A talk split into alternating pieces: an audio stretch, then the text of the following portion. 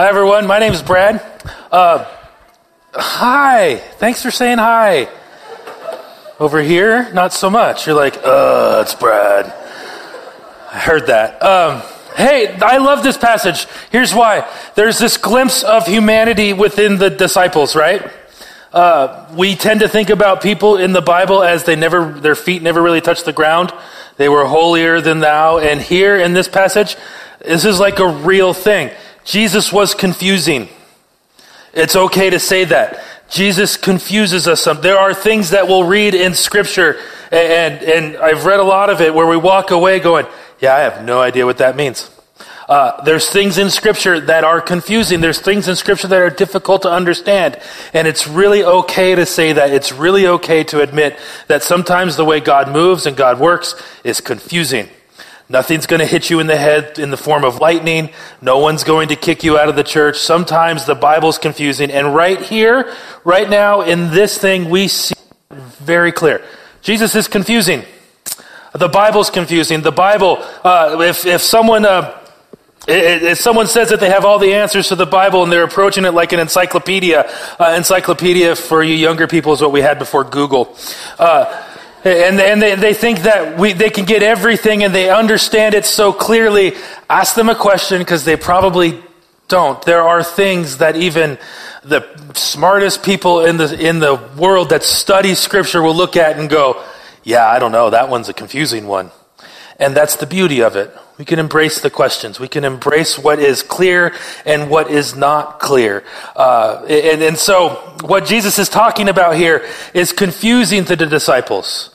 This has been a long night for them. And, and now they're getting to this part, and Jesus is talking about going away, but then coming back, and then doing this and that, and, and they, they just don't get it. And so, but there's, there's something that we can look at in, in this passage that we can walk away with. In this passage, we're, we're, we're greeted with this, these things that we don't know. There's seasons in our life that we don't know how things are going to go. There's seasons in our life where things won't make sense. People won't make sense. We don't know whether we're supposed to move or not. We don't know whether we're supposed to date this person, marry this person. We don't know if we're supposed to retire. We don't know if we're supposed to do this or that. There are times in life where it's just confusing. There's seasons in life where people will fail us and we don't know why. There's seasons in life where people will not encourage us. There's seasons in life where we'll be in poverty. There's seasons in life when we will have excess. There's all these seasons and all these times in our life and we never know when they're going to come. We never know how long they're going to last. And it's just, it's confusing at times. And it's perfectly fine to admit that. Here, Jesus is talking to the disciples about the uncertain future that they all have. And Jesus shows the disciples that they can, that there's some things that they can know with certainty, and there's certain things that they aren't going to know. And then he gives them a little clue, but here's, here's what you'll do in the meantime. And so what we'll learn today as we look at the, as we look at the scripture, we'll learn that through our difficult seasons, uh, we'll be able to still have hope. Uh, and so we're, we're going to ask those three questions. In our difficult seasons, what can we know for sure? What do we not know for sure? And then what do we do in the meantime? What do we do now? Okay, so go in your Bibles, John 16, Kirk read it. The story we're, be, we're going to be reading today actually begins in John 14. It's one of those famous passages, uh, and it's the, the farewell discourse. It's Jesus saying goodbye. Uh, and and we, we tend to read this, and, and if you're like, this actually begins in, in chapter 13, so it's a long time. This is all one night for the disciples. It's the strangest night they've ever had. It started with supper. Uh, we call it the Last Supper. They just called it dinner where they all sat on one side of the table. It's, it's the Last Supper for Jesus. This is the time where, where everything's coming to a head. Judas, so imagine you're a disciple. You've been following Jesus for three years. Uh, you've been you you want to be you've left your business you've sometimes you've walked away from your family you're with him you've given up everything and now you're sitting at dinner time and then he starts talking about someone's going to betray him and you're looking around the room going, not me. Who is it? And then all of these things that you knew for certain about Jesus started to just chip away. Uh, it starts in verse, in chapter 13. Judas betrays him. And then Jesus predicts Peter's denial. This is all the same night. And then Jesus starts talking about, I'm going away, but where I go, you can come too. I am the way, the truth, and the life in, in John 14. And then John 15, he starts talking about plants and vines and branches. And by this time, the disciples, if I'm in their shoes, I'm going, what on earth is going on here? And then in, in the last part of chapter 15, it says, the world's going to hate you, which isn't exactly encouraging. And then in 16, he starts talking about he's going to go away. And then all of a sudden, Jesus is praying for everybody in John 17, and you're wondering, whoa, that was a long night. So put yourself in their shoes. They're a little bit, I think, they're a little bit brain fried. They've just had a lot of information dumped on them. And now Jesus, the person they followed for so long, is saying, I'm going to leave now for a while. Jesus tells them that it's going to be difficult. Their next few years are going to be difficult. He tells them that four to five times. It's going to get hard for you. And, and he's doing this for a certain reason. He's telling them it's going to be difficult not so that they will run away, not so that they will be afraid. He's telling them it's going to be difficult so that they'll stick with it. And that's the first thing that we can know. The first thing we know in our lives, we're going to have trouble. He mentions this four times in three chapters. You're going to have trouble. In the times of your uncertainty, you're going to have times where it's going to be troubling. And he's doing this so they won't fall away. He's doing this so can, they, can, they can be encouraged so that they'll stick with it. And so here, here's what it kind of works like. Um, one time I was taken on a hike. Uh, if you know me, I, I'm not a hiker. It's just walking in the woods with a good view and then a long walk back. And so I was told this morning, not this morning, but this morning I'm telling you about, I was told, hey, you're going to go on a hike with me. There wasn't an option of, can we not? It was just, you're going. My first question, how high are we going to climb and how far is this hike? I've been on hikes that have gone way too long. And, and the person who says, oh, it'll be fine, let's go. And he hands me a, a, a bag of, with some water and I'm like, all right, how bad could this be? We're going and we're about three miles uphill at this point, and I'm like, this is awful. And he's like, yeah, we're about halfway there. Come on. And then we're going to start the rock scramble. And for some of you hikers, you're like, this sounds wonderful. And I'm sitting here going, no, this sounds awful. They made chairlifts for this kind of thing. And, and I'm, and I'm, and I'm just walking along. And I, it's about halfway up the rock scramble, which I've seen free solo, and the rock scramble felt like free solo, uh, to me. And, uh, I'm up there going, I just want to somehow figure out a way to climb down safely and go home this is awful. But no, we kept going. And so this is what I'm thinking. If this person would have said, Brad, would you like to go on a hike? And then I could have had the option yes or no, and I probably would have said yes because I'm, you know, whatever. I've always wanted to try it. Maybe I'm wrong. So if you want to go on a hike, let me know. I'll say yes, and we'll see if it's better this time. But if he would have said, Brad, we're going to go on a hike. And if I would, and if he would have answered my question with, you know, it's, we're going to go up for about three miles, then we're going to hit a rock scramble, and then it'll be fine. Then you got another about three miles. The view is going to be great, and then we walk back down. I would have been like, okay, I can handle that. Because I knew what was coming. I knew what to expect. When you know what to expect, it makes the hard times a little easier, right? So Jesus is saying to the disciples, hey, this is going to be hard. People are going to betray you. Things aren't going to go well in your life all so that they would know that, hey, this is exactly what Jesus told us would happen. It's going to get difficult. And in John 16, 1, he says, I'm telling you this so that you may not fall away. He gives them the details of what, why it's going to be so hard, what's going to happen to them in order that they remain strong in their faith. The first troubles that Jesus talks about are social troubles. In, in 16 verse, uh, verse 2, says this. He says, I'm telling you this so you not fall away. And then verse 2 of chapter 16, they will put you out of the synagogue. In fact, the time is coming when anyone who kills you will think that they are doing a service to God. And they will do such things because they have non they have non not they have not known the Father or me. In other words, you're going to run into trouble, and the, so the people who are troubling you, the people who are going to hurt you the most, are going to be the people you know.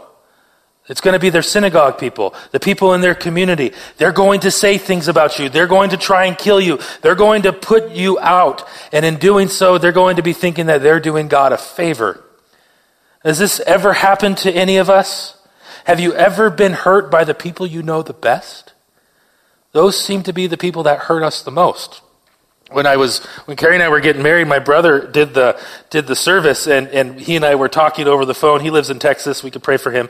Uh, but he, as we were talking, he goes, "Yeah, marriage. It's kind of like handing someone a loaded weapon and saying, "Don't shoot," because it, you're the person who you are closest with is most likely the person who will hurt you the most, and you hope they don't. But the people who hurt you the most are usually the people you know because you've trusted them. This is what Jesus is saying. Look, there's going to be some relationships that come up in your life, and you're going to experience some people that are going to hurt you, and they're not going to apologize. They're going to say things and not think twice about it. They're not going to ask you for, for forgiveness, and they won't feel like they need to. Uh, and, and this happens all the way through Scripture. In Acts chapter 7, we see the story of Stephen. Stephen's a known person. He's in the synagogue. He's drug outside of town and he is stoned by people he knew. And this stuff happens. Jesus foretold that this was going to happen. Stephen even says this. So this has been happening a long time before Stephen.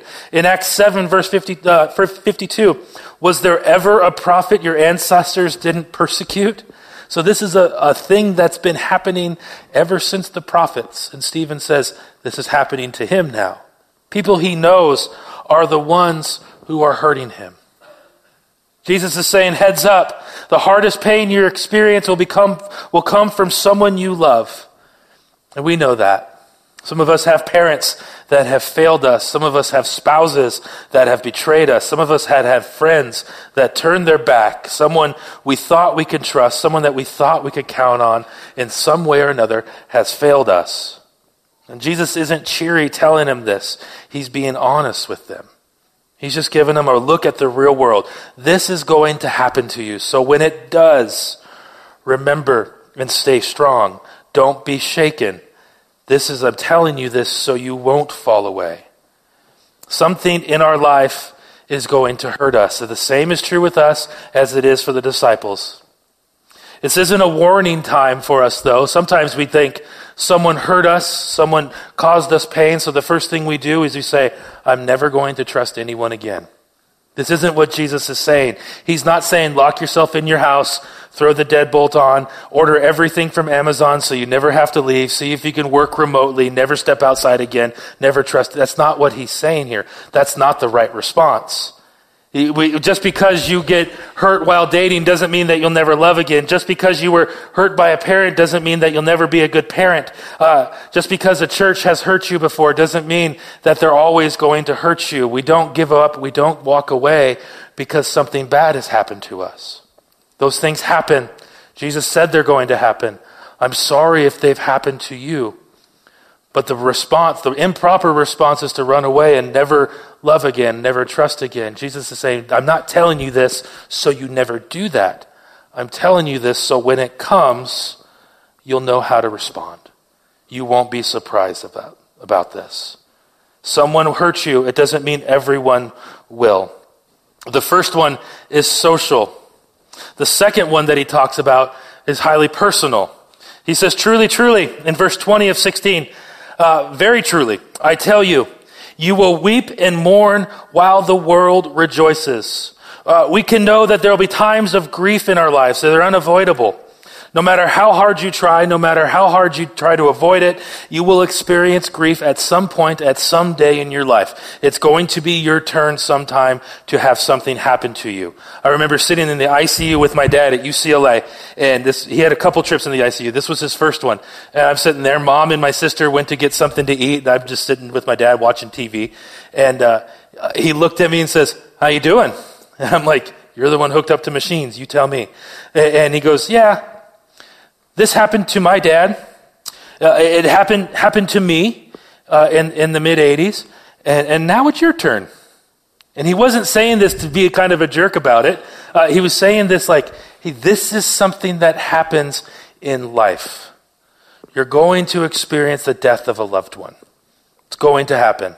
And he told me this. He said, This is your turn. And, and honestly, after he died about a month later, it made more sense. It's like, oh, this isn't just happening to me. This will happen, sadly, to all of us. Someone in our life, someone close to us, will pass. It's going to happen. And will, it'll be your turn to walk through grief. Jesus is saying this to the disciples. Troubles will come away. There will be a time where we weep and we mourn. Ecclesiastes says a time for weeping and a time for joy. This is life that happens to us. There are going to be troubles. And the crazy part about grieving, for those who have went through the grieving process, the craziest part about grieving is that there are times when you are still grieving, but everyone's walking around you like nothing ever happened. You're in the middle of grief, yet the world around you seems to be rejoicing. That's the hardest part about grief. Sometimes the world seems to move on and you're stuck. They're making plans, but you can't stop tears. Though you want to be over it, or however we say this, you want to get through it, you're there. And you're stuck in the grief. But I love the way this verse ends. Jesus says, You're going to have grief. I'll tell you that we, the world will rejoice while you're weeping and mourning. And he says this You will grieve, but your grief will turn to joy. So, what, what do we know for sure? There's going to be times where people betray us. There's going to be times where we're stricken by grief. And the last thing, we're going to grieve, but in our grief, it will turn to joy. Sometimes the best mountaintops, someone who hates hiking, sometimes the best views from that long walk in the woods come after the longest valley. Uh, we were walking in Yosemite once, and we were trying to get the Clouds Rest. This is the time we got lost on the way back, and uh, this is another reason I don't hike. Uh, but we get it was it was an awful walk. It was an awful hike. But we get to the top of Clouds Rest, and you're looking down at Half Dome. Sometimes the best views come after the longest time in grief. Sometimes the best joy you know is because you've experienced true sorrow. So, what Jesus is saying here is absolutely true. Your joy comes after grieving. Then he gives this story about childbirth. And, uh, a woman giving birth to a child has pain uh, because her time has come. But her ba- when her baby is born, she forgets the anguish because the joy that the child uh, that a child is born into the world. So with you, now is your time for grief. But I will see you again, and you will rejoice, and no one will take that away from you. I asked my wife about this because I've never had a child. And, and I was there both times, and I heard how painful it was. Uh, and I said, Is this true? I mean, I've had a kidney stone, which is pretty bad for guys, and I know we are wimps. And I'm like, I never want to do that again.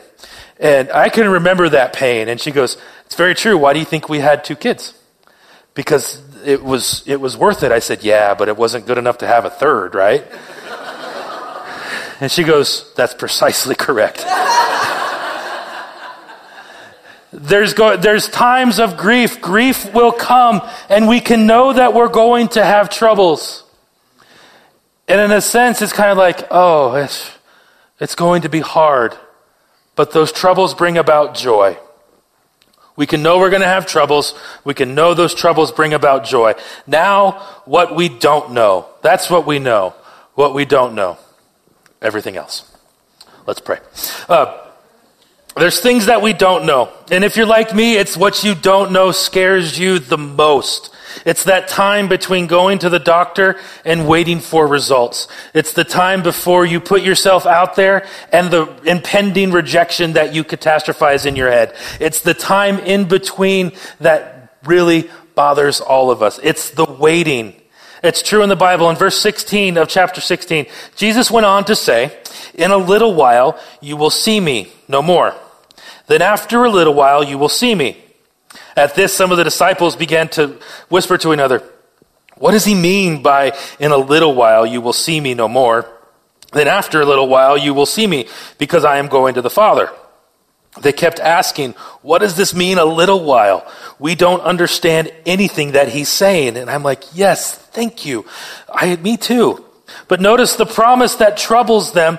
Uh, and all of this that you're reading, he's talking about the world hating them. He's talking about being kicked out of their community. He's talking about being killed. He's talking about all these things that's going to come against them. And what bothers them the most? In a little while. And I can almost see Jesus going, of all the junk that's going to happen to you, that's what you focus on? The little while? Come on, really? That's the easiest part. And Jesus says this, are you asking what I meant when I said a little while, and then after a little while you will see me? Yes. That's the hard part. What's the little while? In Greek, there's two words that are piled on each other. It's two words, mikron, mikron. And uh, mikron by itself means a little. And so when Jesus says, a little while, a little while, it would read like this. Mikron, Mikron, you won't see me. Mikron, Mikron, you will see me. And it's said as a reassurance. In the short little while, it's like little, little, little. It's, it's a little bit. You won't see me. But that little bit is what's throwing the disciples for a loop. How long is that little bit going to last, Jesus? We've pinned everything on you. How long is this going to be? Uh, we have an advantage when we read this because we know what happens, right? Most of us at least do, I hope. We, we know that Jesus is talking. This is the night before he's crucified. It's the night before his resur- uh, uh, he goes to the cross. We know that he's talking about the cross. He's not talking about the end times, which people get confused here when they say little while. He's talking about what's going to happen tomorrow. Not necessarily the future bit. He's saying, I'm going to go away. We know that it's only for three days. The disciples don't know that. They hung their livelihood on everything that's happened, and now it's crumbling. And I can understand the anxiety that they feel. They're not going to see Jesus. Everything that they've hoped for is gone. Uh, it's sort of like they're learning. Have you all heard of object permanence? I, I learned it when we had a, had a child. Uh, Judah used to freak out when we leave the room, and because when we leave the room, we no longer existed. And so this is what they're learning. They're learning that just because they can't see you doesn't mean that you're not there. It's fun to do it with Caleb. My son Caleb's five, five months old. And so I'll hold him like this and he'll look away and he won't be able to see me. And then he'll fixate onto something over there. And then he'll come back and look at me. It's like the first time he's ever seen me. Oh, hey, good to see you. It's, it's like, yeah, I'm still here, kid and I'll be here for a while. But it's, it's the object permanence. Object permanence is the idea that just because you can't see something doesn't mean it doesn't exist. And the disciples are needing to learn that with Jesus. There's going to be a time where things are going to get so rough and it's not going to feel or seem like you can see Jesus in the midst of it. Sometimes grief is going to happen to you and you won't be able to see Jesus through the fog of it all. But it doesn't mean that he's abandoned you. Just because you can't see him doesn't mean that Jesus isn't there. This is what he's trying to teach them. We think that we can work through grief with the cycles. In fact, we name the stages and we think that, oh, it's fine. If I go from here, then I'll go to here and then I go to here and I'll be out of it. We think of grief as linear. We can get through it, but sometimes you're in it for so long because grief isn't linear. Hard times aren't linear. Sometimes hard times are cycles and cycles and then the cycle stops and then something happens and you're back in it and you thought, I thought I was through this. Sometimes the grief goes on for so long that you lose sight of the path that you're walking. And we lose sight of Jesus and we begin to doubt. This happens in the Bible too. You can find yourself on every single page of Scripture. This happens in the Bible. There's this group, uh, this story that's always told around Easter. It's in Luke 18. There's two guys, two disciples, decide they're going to leave. Jesus had died. He had left. He had told them he's going away. They weren't sure how long. They didn't know what was going on. So the crucifixion happens. They leave town. They're going to walk seven miles to the town of Emmaus. And as they're walking, someone joins them. They don't know it's Jesus yet. I'll ruin the story for you right there if you haven't read it. It's Jesus. it's always Jesus. And, um, and he comes and he starts walking alongside of them. And he goes, Why are you, what's wrong, guys? And the disciples look at him and they're not given names. Some people say it was John and somebody else. Uh, but they, they, they look and go, Haven't you heard? And, and they goes, no. And then they start telling him all about Jesus. And they start telling Jesus about Jesus, which is kind of funny. And then they get to the end of it. And as, as they're talking, the man that they're walking with starts telling them the story of the God, of the, of Jesus through the prophets and the law of the Old Testament and how everything pointed to this. And they didn't know it was him yet until he broke bread. And then they probably saw his hands or something triggered. Hey, didn't he do this like last night? What's going on? And so they, they were triggered. Oh, this is Jesus. And then he was gone. It, there's something in, in this. In the middle of their long path of grief, in the middle of their disappointment, there was no time that Jesus wasn't with them. They were lost in grief. But as they're lost, as they're wandering seven miles to Emmaus, which is a long walk, Jesus is with them in every step of the way. The thing about those times where we can't see Jesus in our lives, where it's grief or troubles or betrayal or whatever times troubles happen to you, the hard part is that it's so ambiguous. There's a ton of questions that happen. What if this happened? What did, what did I do wrong? What did they say? What am I supposed to say? Everything is in flux. It's ambiguous. But if there's something that's not ambiguous about those times, it's the presence of Christ in the middle of it. You may feel ambiguous. The people around you might feel ambiguous. Jesus isn't. And his promise to be with you, no matter what you're going through, still stands. So that's things that we, we don't know how long grief's going to last. We don't know the stages behind it, but we do know, even in the things that we don't know, that Christ is with us in the middle of it all. So what do we do about it? Things we know, there's things we don't know, and now there's the now what? Remember how many times Jesus told his disciples that they're going to find trouble? Any of you were awake then? Four times? Four times? Good job. You get a gold star. Four times. You're going to have trouble. You're going to have trouble. You're going to have trouble. You're going to have trouble. Five times in the midst of all their troubles, the Holy Spirit was mentioned. Five times in the midst of the trouble, Jesus says, I'm going to send you an advocate. I'm going to send you another that can help. I'm going to send you the Spirit of truth. Uh, in chapter 15, when the advocate comes, whom I will send, the Spirit of truth goes on to testify about me. Chapter 16, I have much to tell you, much more than you can bear, but when the Spirit comes, He will guide you to the truth. He will not speak on His own, He will speak only what He hears from the Father, and He will tell you what is yet to come. Whenever trouble is mentioned in every one of these things, there is a promise that goes along with it. There's a presence of the Holy Spirit. The Holy Spirit is mentioned right along the side of them. In fact, we can look at this and you can see the central theme in, these, in this farewell passage is troubles. But the more you study it, the more you look at these four chapters, the central theme in these four chapters is the presence of the Spirit in the midst of the troubles. We look at the Holy Spirit and we usually think that the Holy Spirit is, is just these supernatural gifts and all the, the miraculous and the tongues and the prophecy and the weird things that happen in the book of Acts. We, that's what we think about. But the first time that Jesus introduces the Spirit, it's someone who's going to bring them peace. It's someone who's going to bring confidence. It's someone who's going to bring a steady presence in the middle of the storm. The question of what we do when we're going through the hard difficulties of our life is to rely on the Spirit, just as Jesus tells them to do. And he tells them this, and they had no idea what, was, what Jesus was talking about. This is, this is a new thing for them. The, the Spirit? Okay. They, they'll learn about this in Acts 2 when, when that all happens. But Jesus is saying, this is going to happen. The Spirit's going to be with you. It's something the Spirit's going to give you this peace. Augustine, the church father, said this through the Spirit, we have nothing less than the spiritual presence of Christ Himself. When Christ seems absent, when troubles seem to pile up, you have the very presence of Jesus with you through His Spirit.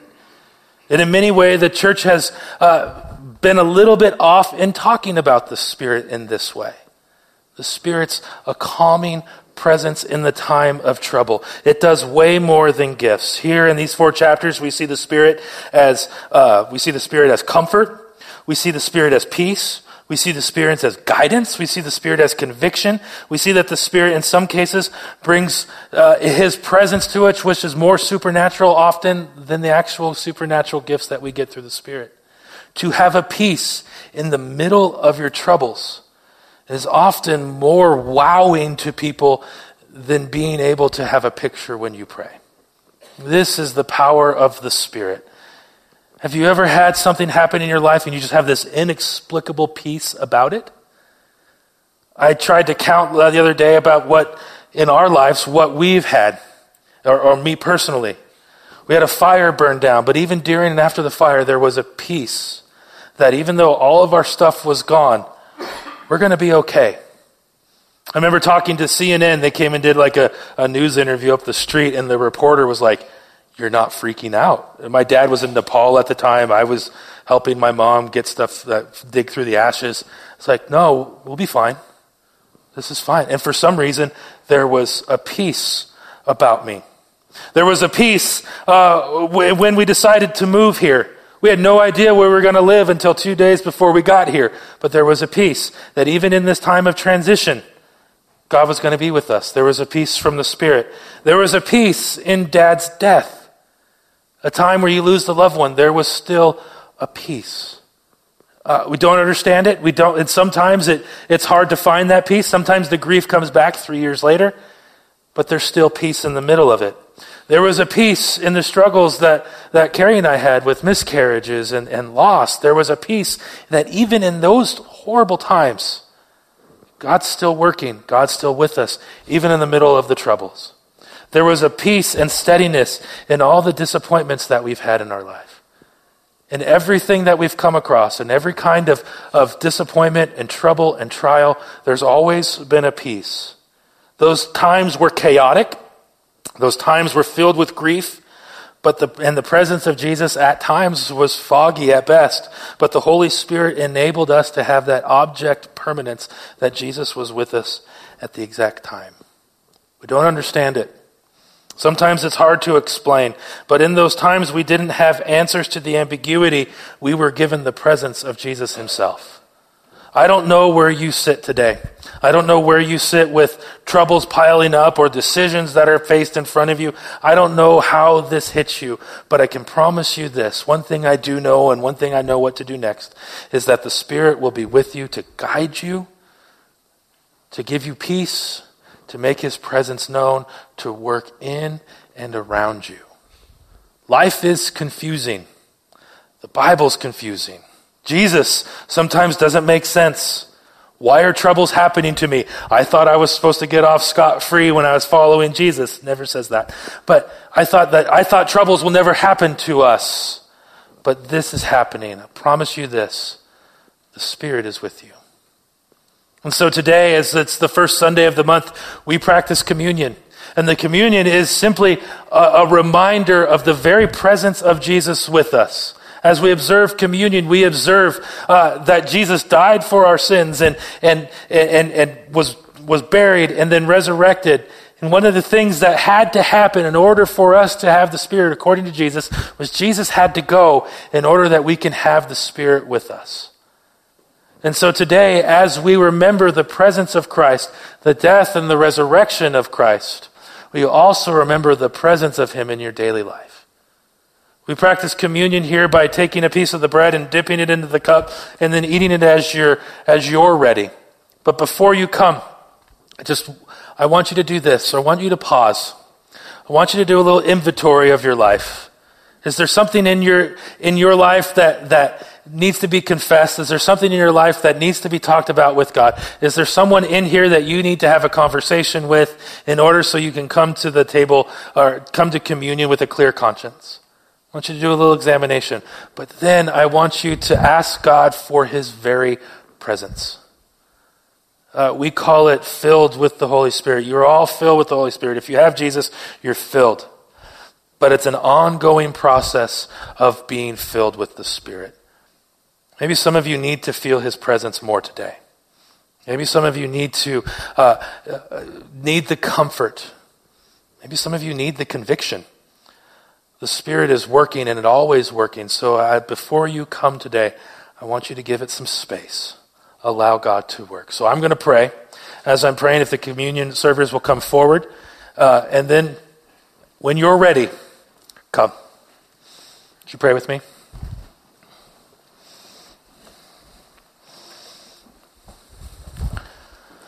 Father, we thank you for your spirit. We thank you that you are here in our midst.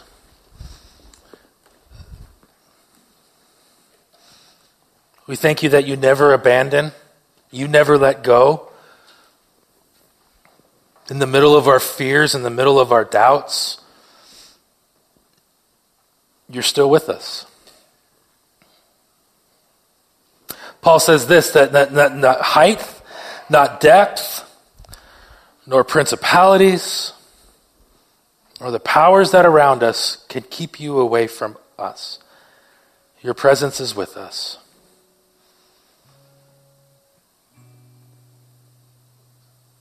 And so, God, as we pause here today, we pray for your spirit to move. Would you give peace where there needs to be peace?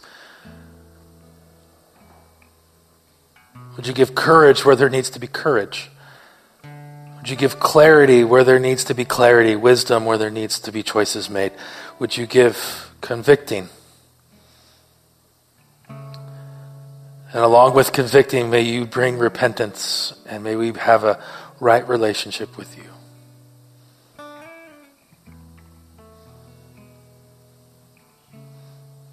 So, Lord, now we pause.